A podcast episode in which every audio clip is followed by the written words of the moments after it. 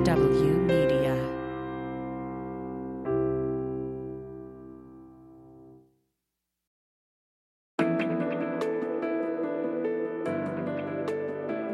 Spy Talk, a podcast at the intersection of intelligence, foreign policy, national security, and military operations.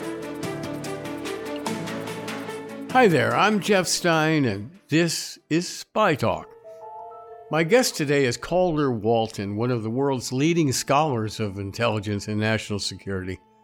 An historian at Harvard's Kennedy School of Government, he received a doctorate in history from Trinity College, Cambridge, where he also helped write an authorized hundred-year history of M I five, Britain's principal counter-espionage agency. Not only that, Walton is general editor of the three-volume Cambridge History of Espionage and Intelligence. He's with us today to discuss his new book out this week called Spies: The Epic Intelligence War Between East and West. His previous book, Empire of Secrets, punched big holes in the sterling reputation of post-World War Two British intelligence, which has been burnished beyond recognition by slavish historians and filmmakers. We're happy to have such an iconoclast with us today. Calder Walton, welcome to Spy Talk. We want to talk about your book, of course, Spies, the Epic Intelligence War Between East and West, which, as you know, has been going on one hundred years or more. But first, the topic of the day, the beluga whale spies. What's going on with that? Good question, Jeff. Well, first of all, thanks for having me on. It's great to be here. I love the podcast. Um, the beluga spy whale, difficult to know where fact finishes and fiction begins. I mean, let's stand back and and uh, look at this from a historical perspective. It's certainly well, the if ca- I may interrupt here, just to set the facts. So a beluga, a well-known beluga whale, as it turns out, has surfaced in Scandinavian waters, particularly off Sweden, and it is said that it was discovered with a, a, a GoPro camera yeah. on it, uh, yeah. and which was marked uh, something about. Uh, It came from a Saint Petersburg uh, yeah. uh, factory, uh, yeah. so it's highly suspected to be a Russian spy. Yeah, that is certainly the case. It's also certainly the case, I'm afraid, just to perhaps pour some cold water on the theory that wouldn't the Russian government also want to plant uh, something uh, on a on a whale to make it look as though they're perhaps more sophisticated and up to no good than they are.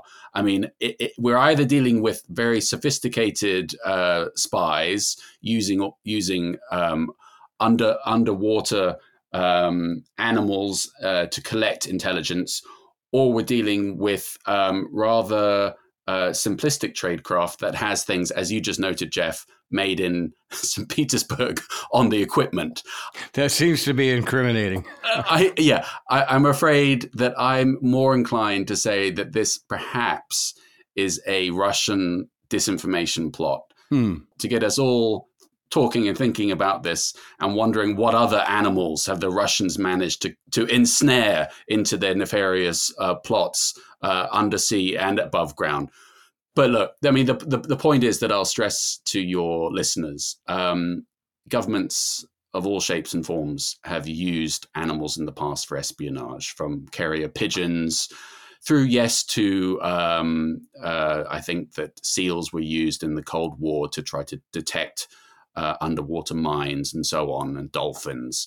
Um, it's not impossible that the Russian government is using this whale to swim close to sensitive areas, cables, and so on and so forth. Can't be ruled out. But as I say, I also think that it has the hallmarks perhaps of a Russian plot to get us all talking about this and worried about how masterful and powerful the Russian government is. Hmm. Yeah, maybe a diversion from their use of underwater drones. Uh, it, it, exactly. Now, back to your book. Many books have been written over the years about the rivalry between Western intelligence and Soviet intelligence, Russian intelligence. Why did you think a new book was necessary? Well, um, I, I started the book before the war in Ukraine kicked off, um, amidst um, the Trump-Russia saga in this country. And why did I think another book was was necessary? because I kept getting approached by different media outlets to say, this is unprecedented, isn't it? What we're seeing with Trump and Russia. Mm-hmm. And it, it became something of a mission uh, for me to look into the history and to say, actually, the technology is new, but the underlying principles, the reasons why different states do things, spy, covert action, and so on, it remains largely the same, even if mm-hmm. all of the technology uh, has changed around us. So it was an effort to try to bring um, historical perspective to the events that we're seeing unfold on our T V each day. Mm-hmm. Uh, as you record in the book, it's a marvelous book, by the way, and, and you are a beautiful writer. Uh, you turn what may be dull uh, material for many into really a compelling narrative. So I congratulate you on that. Thanks so much, Jeff. I, I appreciate that coming from you a great deal. Well, you're welcome. Um, and it's highly deserved. So uh, as you point out, uh, one of the earliest priorities of the Bolsheviks after they took power in nineteen seventeen was to establish security and intelligence arms, and they were very aggressive about it. Uh, one of their chief worries or threats was the formation of emigre groups in Western Europe, anti-communist emigre groups, and they uh, masterfully infiltrated them, in one instance, creating their own fake emigre group to draw anti-communists to them. Can you describe that briefly to us? Absolutely. It, one one um, operation called Operation Trust, or Trest in, in Russian, uh, was an effort, just as you described, to set up a, a, a bogus, a false um, uh, group, uh, anti-Bolshevik group, in order to entice and attract uh, anti-Bolsheviks um, exiled abroad outside of Russia, to bring them back, where they were then promptly um, arrested and many executed by the Bolsheviks. This was an early effort in the nineteen twenties, but um, the strategy behind it of creating false groups in order to unmask others who were Um, trying to undermine the regime, that would be repeated um, throughout the Soviet period uh, over the coming decades. It was um, it was spectacularly successful, and it ensnared um, some British uh, officers um, in in the plot, who were um, pulled back to Russia. In the case of the so-called ace of spies, Sidney Reilly, mm-hmm. a guy who's dossier, M I five dossier, is now declassified, and I have to say, having spent hours reading it, I'm still none the wiser as to who to whom his true allegiance was. Right. I think ultimately it was he was his true allegiance was to himself um, uh-huh. and, and one of his many wives. Um, but anyway, this was an adventurer who tried to unseat the the Bolsheviks and um, was forced into exile. And the group that you just mentioned, Jeff, Um, pulled him back, um, enticed him back, where he was arrested uh, and shot.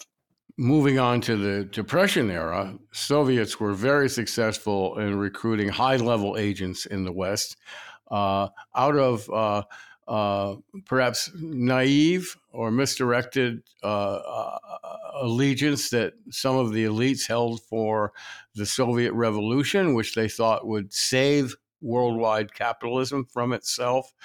Uh, among these were, of course, the well-known Cambridge Five, led by Ki- Kim Philby, but they also attracted spies in the United States, including the atomic spies, the Rosenbergs, and so on. Um, that that has passed the way, right? I mean, what um, Americans spy for money now. There's no idealization of the Russians, much less communism.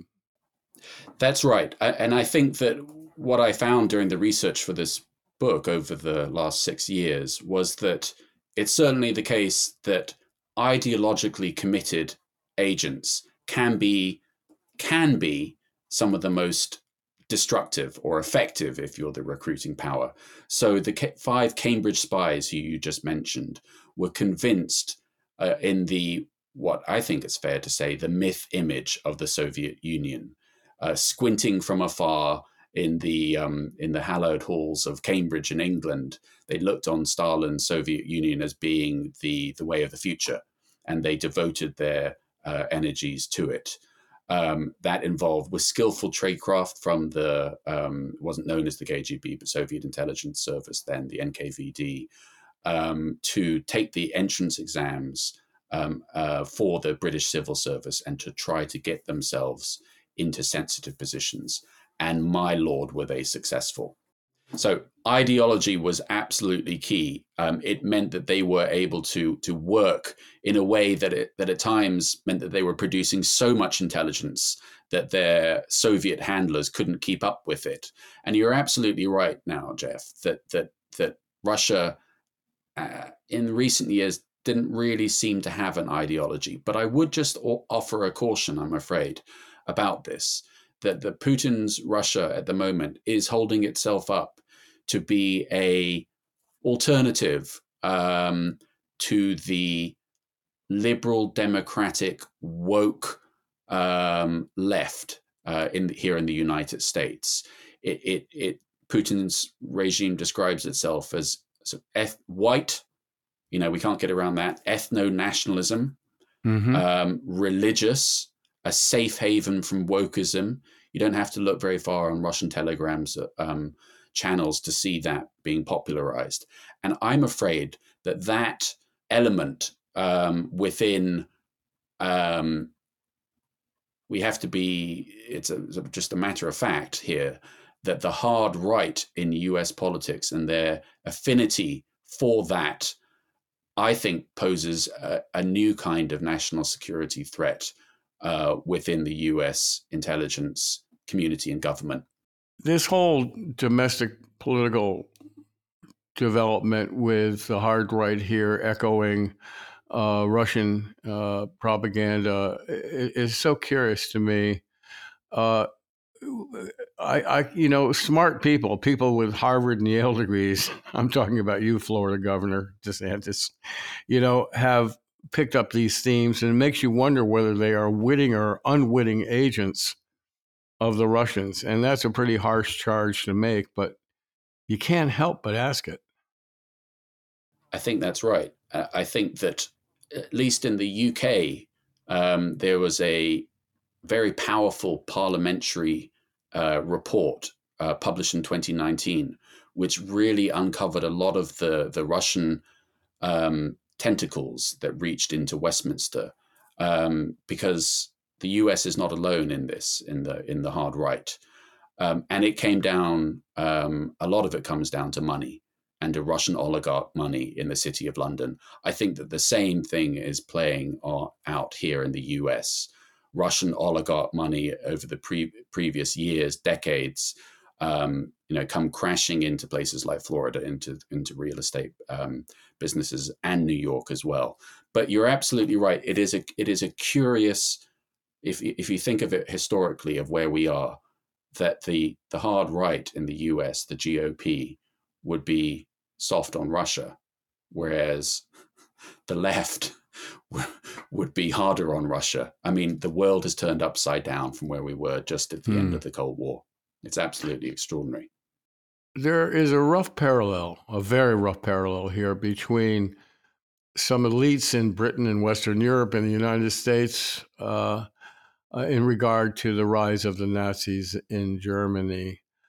Um, one of the many surprising things that comes out of your book is that, uh, I'm going to quote from it now, despite their famed reputations, Britain's intelligence services were spying blind at the outset of war in Europe in September nineteen thirty-nine.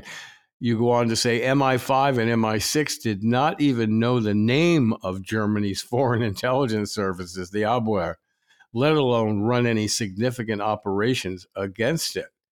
Wow. It, absolutely extraordinary. And I'm getting this from a an in-house report Uh, an in-house history of M I five written by M I five in nineteen forty-five. It's now been declassified. And this is really a, um, what what did we do during the during the Second World War? What can we do better if if something were to happen next time? And it, it, it's just absolutely striking, shocking, reading it about the early stages of the Second World War. This is before Britain's uh, allied codebreakers at Bletchley Park, um, their efforts had started to come online. Um, and as I as I said, Britain was effectively spying blind, without agents uh, in, in, in Berlin close to, to Hitler's decision-making. Of course, it has to be said, easier said than done, you know, to, to, um, to recruit an agent close to Hitler or indeed Stalin. But that is surely uh, the job of a, of a decent foreign intelligence service, is to get that kind of human intelligence. Um, and M I six, M I six was disastrously unprepared, but it has to be said, better than the U S government that at the time didn't even have a foreign intelligence service. Right. The O S S, the predecessor to the C I A, wasn't even set up until nineteen forty-two, several months after Pearl Harbor. Exactly. But and this... the Brits had one successful operation going on against the United States. Ironically enough, uh, uh, William Stevenson was a British agent sent to America to set up a secret influence operation to nudge Americans into supporting Britain at the outset of World War Two. That's correct. Uh, you know, we this rail is... against Russian influence operations and Chinese operations here, but it was the Brits who really pioneered influence operations in the United States.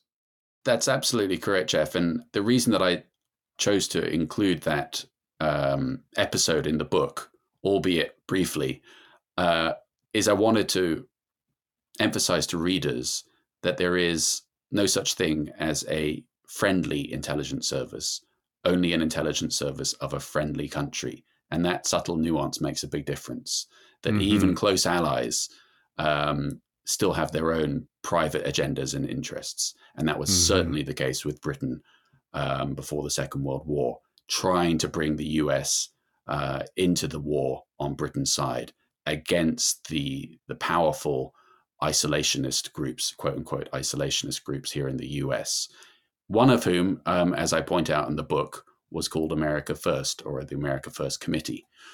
Um, it's, it's, an, it's a remarkable story. Um, the secret in-house, previously secret in-house history of the British Security Coordination that you just mentioned um, has been declassified a number of years. Um, but looking at it with fresh eyes today, which goes to your point, um, why did I choose to write about this this period? We haven't, do we need another book? Well, I think it's always important to go back and have a look at previous episodes, even those familiar uh, with fresh eyes given current events. I'm going to be putting more of that story, Jeff, on the book's website, which is going to be going live just before publication. So, so your listeners will be able to read more about British meddling in U S politics on the book's website, Spies History dot com. That's true. Was there, uh, by the way, what happened after that was discovered? There weren't any particular repercussions. We didn't. Roosevelt didn't punish the Brits. No. Uh, it, he came it, in it, on the Brits' side.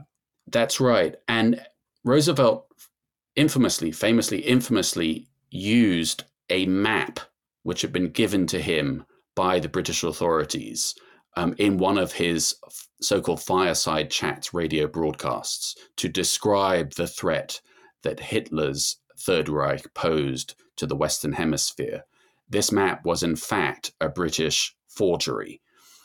It didn't necessarily say anything that wasn't uh, out there from Hitler's speeches, but it was presented in a way that was simply false. It was bogus. It was the it was the, the product of a um, of British forgeries.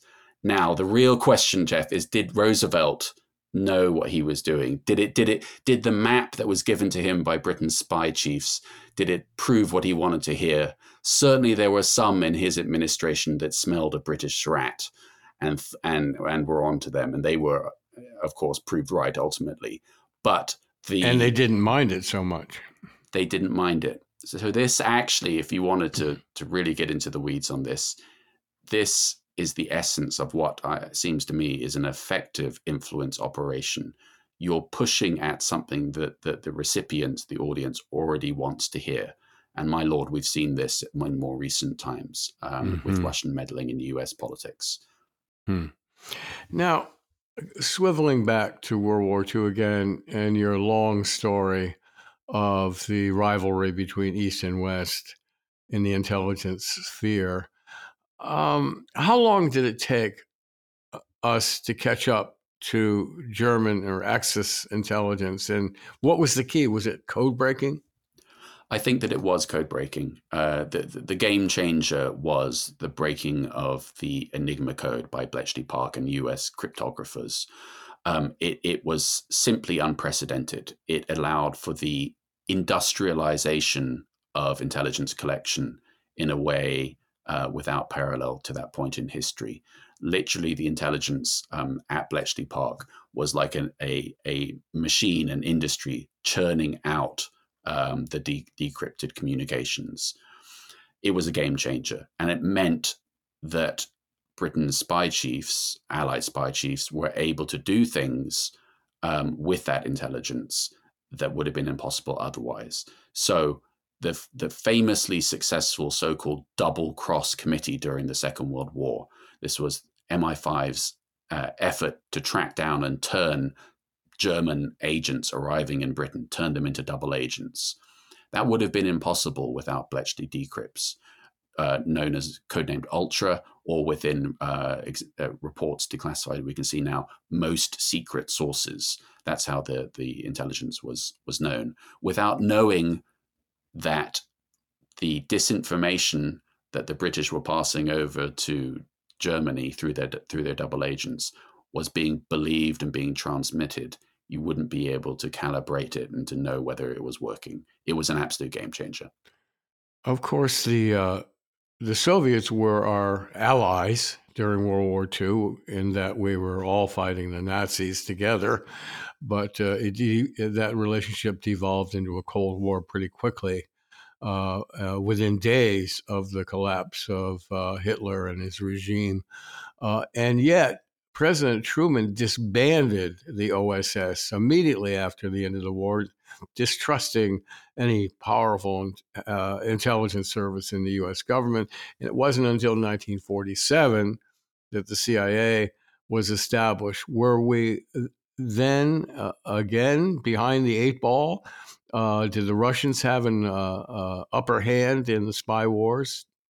Absolutely, the Russians had a um, uh, an upper hand in the spy wars at that point. I would actually say that the Cold War, as we conventionally know it, started m- much, much earlier than nineteen forty-five. Certainly during the Second World War, when, as you point out, Jeff, that, that Britain and the U S were allied with the Soviet Union. Well, Stalin, we can now see from Soviet intelligence records, didn't view their alliance in any way Uh, the same way. Um, Stalin's most successful intelligence operations during the Second World War were conducted not against Nazi Germany, but against his own allies, Britain and the U S, the Western mm-hmm. allies, um, by um, penetrating um, their intelligence services, their most sensitive areas of government, stealing their secrets like the Ultra Secret, uh, the Bletchley Park secrets, and most importantly, stealing the plans for the Anglo-American atomic bomb project. It meant mm-hmm. that in nineteen forty-five, uh, when the U S um, dropped atomic bombs on Japan, ending the Second World War, Stalin, in fact, had those plans, thanks to his Soviet agents, for an atomic bomb. Uh, this would shape post-war international affairs down to the present day. Um, the Cold War, um, in my view, when you see it from an intelligence perspective, was well underway in nineteen forty-five. And it would, as to your point, Jeff, it would take the coming years for the U S government to catch up with that reality. I'm afraid I I, I admire Truman in so many ways, but when it, when it comes to intelligence, and he, of course, did more than anyone eventually to establish the U S intelligence community as we know it, creating the C I A, establishing the N S A. Um, but to start off with, he wasn't really sure what he wanted from uh, U S intelligence. Um, at the um, uh, the foundation of the C I A, he had a party uh, for people in, in Washington, and he and he invited his uh, first D C I, Director of Central Intelligence, and he gave him, I think I'm right in saying, false glasses and a mustache and said, this is this guy's my uh, director of centralized snooping. So it was a humorous moment, um, but I think reveals more about he wasn't really sure what he wanted from a, a, a U S foreign intelligence service.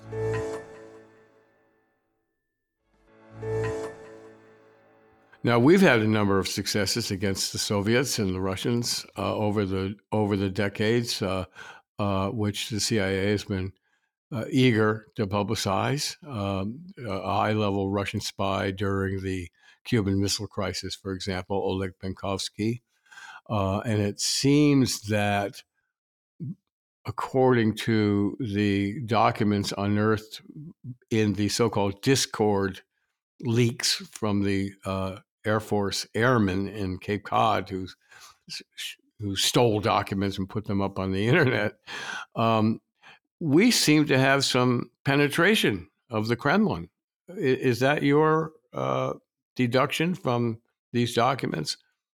That certainly seems to be the, the case to me. Uh, I read very uh, carefully as it was unfolding Um, the, the U S intelligence com- community's assessment of Putin's electoral interference uh, in twenty sixteen and then in t- twenty twenty. Um, but certainly, the, the according to public reporting, the key intelligence about Putin's decision to to meddle in the U S presidential election in twenty sixteen was derived from a human source. And that human source, uh, according to public reporting, has been exfiltrated um, to to uh, out somewhere outside of the U S, hopefully uh, safely um, away from from everyone. But it um, seems that we, we still have penetration, probably through electronic intercepts of Kremlin communications. I think that's absolutely the case. We we certainly seem to have breathtaking levels of, of intelligence on Putin's plans um, before the invasion, his invasion of Ukraine. And as your listeners will remember, just over a year ago, the, the U S government and its allies, the British, were able to um, declassify, uh, really quite quite bravely, it seems to me, declassify and publicize those war plans, thereby removing Putin's um, potential to concoct pretexts for invasions. Um, so that was, I think you're at, this is absolutely right, that we seem to, the U S intelligence community seems to have high level penetration, whether that is derived from a human source or a combination of human source, technical intelligence collection, or the name of the game at the moment, open source intelligence, remains to be seen. I think, Jeff, that I think that it's a combination of all of the above.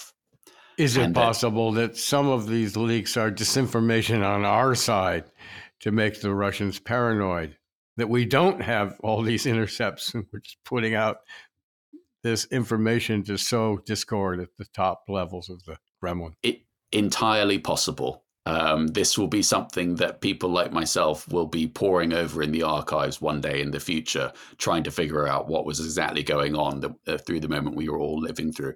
If I were in the in the C I A, in the U S intelligence community, it would be an obvious thing I'd, I'd choose to do to try to leak uh, intelligence to make it look as though we are more, we have a greater collection capabilities than perhaps we do. But the reality is, as the world saw, certainly as the before the invasion, um, we were witnessing, um, I think it's fair to say, a U S intelligence success. Um, words that we don't really hear too often. Um, we normally hear about intelligence failures. But let's talk um, about uh, more disinformation for a moment. The Soviets have, and the Russians have uh, really uh, uh, favored this as a as a tool of we might, uh, might call strategic intelligence uh, disinformation. For example, one of the most famous examples was that the Soviets planted the rumor that the U S government was responsible for spreading the AIDS virus in the early nineteen eighties, that this emanated from a secret bioweapons program that the U S had. And, and that was spectacularly successful, especially in the so-called non-aligned world. Uh, the Soviets or the Russians have not dropped this technique. In fact, they they seem to have found a soft spot here. Witness the spreading of the rumor that bioweapons labs in Ukraine were responsible for misfortunes. Um, so this is a, a, a continuity from Ru- Soviet to Russian intelligence disinformation operations. Yes, you're absolutely right, Jeff, that the the K G B's um, active measure disinformation to spread the conspiracy theory that the AIDS pandemic, the AIDS virus, was concocted um, through a U S bioweapon. It was spectacularly successful uh, at its time. Again, it goes back to the point uh, that we made earlier, that an effective um, covert action uh, often pushes at a theme that people already want to believe. In third world countries and third world audiences, there was already an inherent uh, suspicion of the U S government using um, biological agents, chemical agents. This is a, you know, a, a result of um, many ways Vietnam, uh, an Agent Orange, Orange being used there. So the U S government was nefarious and was willing to do these this type of thing, according to many people in um, third world countries, um, audiences. And so when this new virus uh, emerged, Um, and the K G B concocted pseudoscientific proof to show that it came from the uh, from a branch of the U S government in a secret bioweapons facility. In many ways, it was pushing at an open door in terms of um, uh, audiences.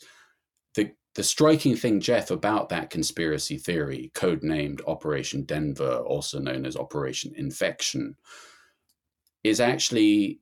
Yes, you're quite right to point out that the Russian government today is replaying that old sort of casebook, textbook about bioweapons facilities in Ukraine. But the real, the real striking, really striking um, rehashing of this old conspiracy theory um, arose with the COVID pandemic and the, the bioweapons lab in Wuhan. Now, who knows? Uh, we just don't know. Uh, there was news just this week of a Chinese um, Uh, scientists saying that we shouldn't discount anything in terms of a bioweapon uh, or bio um, biological experiment escaping from the lab in Wuhan. But the Chinese government turned the whole thing around, as, as your listeners may remember, and said that actually it was a U S biological weapon that escaped, nothing to do with the Chinese government. And where did they say that it arose? They said that it arose in the same facility, Fort Detrick, uh, in Maryland, where the K G B claimed that the AIDS virus had originated. So this is really a history repeating itself in many ways. The same, the same culprit, the same theory being used first by the K G B and then by Chinese intelligence today. Now, our active measures uh, are very different from theirs, it seems to me. Uh, we eschew sort of making things up out of whole cloth in favor of penetrating uh, the Russian psyche, you might say, the Kremlin psyche, with uh, with uh, programs that are based on uh, real things. For example, Doctor Zhivago was banned in the Soviet Union. The United States uh, translated it uh, into many languages and and infiltrated it into the Soviet orbit. Um, uh, I think the jury's probably still out on how successful that was. Uh, another uh, active measures campaign by the West was um, to get a copy of Khrushchev's secret speech denouncing Stalin and making sure that was available around the world. Now, that seemed to have a real effect on uh, uh, uh, creating some distance between the last remaining adherents of communism in the West and the Soviet Union. I think with all of these Western covert action efforts during the Cold War, and then we can see traces of them, although they get fewer and fewer in the in the publicly available records after the end of the Cold War, there does seem to be an emphasis placed on production, if you like, so dissemination. So get a copy of Doctor Zhivago and disseminate it behind the Iron Curtain. Get a hold of the um, uh, Khrushchev secret speech den- denouncing Stalin and disseminate it. I think the really interesting um, metric would be to try to find a way on, on which I believe the C I A did, about the actual impact that that had. Now, I've seen references to this in declassified records over the uh, during my research about um, polling data um, that was conducted under different aliases by the C I A in target countries. I've only seen reference to that and, and not actually the results. But again, uh, it's not too difficult to think that um, policymakers in Washington or London or any other Western government would say, okay, we're spending all this money. You're, you're pumping the the, the the stuff out. Is it actually having any impact? And can we measure that impact? Um, and that's something, again, that that still exists today. Uh, there's a fire hose of information. What impact does it have? Well, if I was controlling the budget for an intelligence agency, I would like to have some quantifiable data. I believe the C I A did that in the past. Don't know what the results are. I believe Western agencies are doing it today. Don't know what the results are. But this is what the, one of the wonderful things about writing about intelligence history is that um, uh, there's no such thing as a, a, a final draft. Um, I'll come back to this when more records become available. Yeah, I suspect that the tempo of covert operations has picked up because of the Ukraine war. Now, definitely. I have to ask, now you've written a history of over, over a century-long battle between East and West intelligence services. Can you point to any one intelligence operation on either side that made a big difference? That made a big difference, ultimately. I think that uh, the intelligence produced by the M I six agent in the K G B, Oleg Gordievsky, made a difference. It opened the curtain uh, for the British government and then for the U S government um, on the genuine sense of fear that the Kremlin had about the U S government, about Western powers. Um, and how did that make a difference? It made a difference by um, Thatcher, uh, Margaret Thatcher, um, convincing Reagan to tone down his rhetoric by saying, actually, this isn't just rhetoric on the part of the Soviet leaders. They genuinely are, are afraid of you. Reagan writes in his diary words to the effect, it's crazy to me to think that they they are that they are scared, but it, evidently that that they that they are scared. Um, this was a sort of watershed moment um, for Reagan's policy towards the the, the Soviet Union. Uh, an operation that truly made a difference.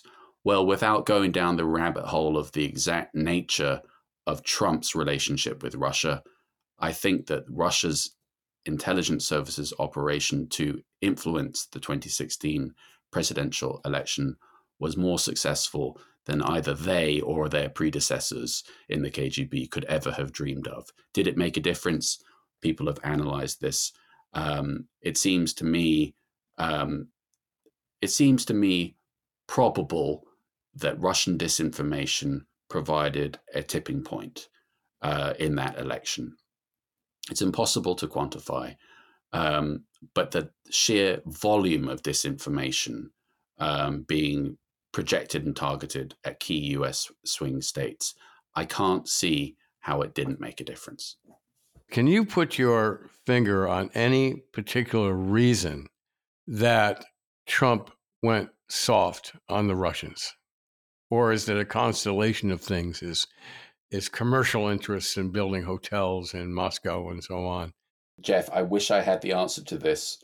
I've spoken to F S B defectors who have told me that um, U S businessmen, uh, in particular the real estate um, area, would be prime targets for F S B officers whenever those U S business people um, spoke, uh, whenever those U S people uh, visited Moscow.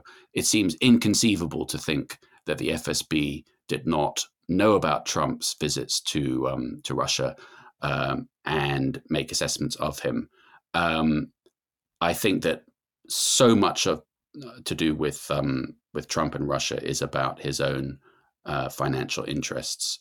Um, so it seemed that seems to be the continue continual th- through thread in his um, in his relationship at the strategic level with Putin. Mm. Let me go back and say there's there was an, an answer to your question. A single operation that made a difference. It would have to be, above all else, Soviet espionage successful, um, successfully stealing the secrets of the atom bomb in the Second World War. That is fair to say changed history. It didn't mean that the Soviet Union, uh, the Soviet Union would have been able to create an atomic bomb anyway, but what it did was to accelerate Soviet research and development. It, it, it accelerated Stalin's atom bomb project so that when the Soviet Union eventually detonated its first weapon in nineteen forty-nine, it was a, re- a replica of the U S atomic bomb in the Second World War. That is a profound impact on making a difference in world history. And of course, the Chinese followed not long after with their own atomic bomb. Uh, there seems to be a rough equivalent today uh, in Chinese theft of U S warplane designs. Um, uh, you look at the new Soviet uh, warplane, uh, new Chinese warplanes, and you say, my God, this is a knockoff of what we've done.